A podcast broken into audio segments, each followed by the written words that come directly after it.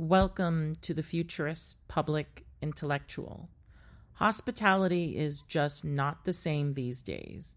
The 21st century has seen a rampant proliferation of ancillary charges to one's bills at hotels and restaurants, while airlines have also started charging fees that used to not exist. The difference is that charges like baggage fees are actually optional. If you don't check a bag, you won't be paying the baggage fee.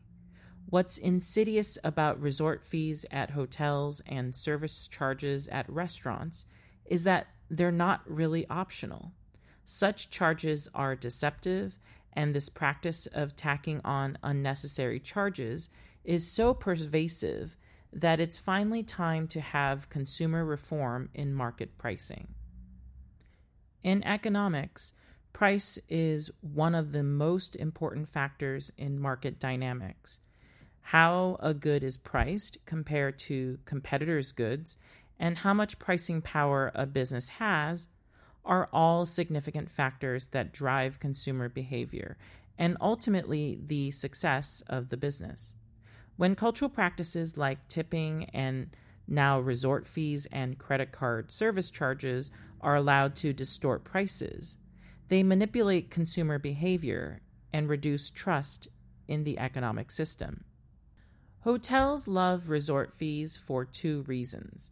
One, since they only have to pay third party booking sites like Expedia a commission for the advertised room rate, they reduce their expenses in business acquisition. And two, since the room rate is taxed at the hotel occupancy rate, which is often higher than the sales tax, they can reduce their tax burden by charging sales tax on the resort fee. In the end, none of this should be the consumer's concern. In January 2023, NerdWallet found that the average resort fee at U.S. hotels was $42.41 per night. That's a significant increase in price if you thought your room rate was only $75.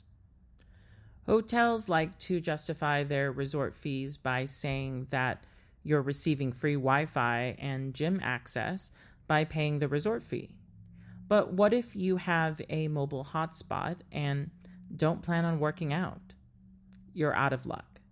The resort fee is presented as a fee for optional amenities, but it's simply a mandatory charge to stay at the hotel.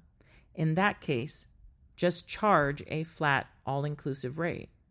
If you're going to decouple certain amenities from the room itself, then make the resort fee optional. Ancillary charges that are mandatory are indistinguishable from the main product, so must be considered consumer deception. Since false advertising is prohibited in the marketplace, resort fees easily fall under this category. Credit card service charges are similarly deceptive Every other business simply accepts credit card processing fees as part of the cost of doing business. It's a normal business expense, which is why they're tax deductible. Restaurants have an average profit margin that's between 3% and 9%. In comparison, airlines had a record year of travel in 2023, and yet their profit margin was around 2.7%. The reason I mention the profit margin is because a lot of restaurants will say that they charge a fee for credit card transactions because they make so little money. The statistics don't support this claim. If anything, telling patrons to use cash if they want to avoid this fee simply encourages tax evasion. Precisely because the US does not have a cultural expectation of all inclusive pricing, these business practices have flourished and have been tolerated. It's clear that consumers deserve better, and most other places in the world do not operate in this way anyway. In a capitalist country like ours, we should expect businesses to be transparent about their prices. All inclusive pricing should be the future. Thank you for listening to the Futurist Public Intellectual.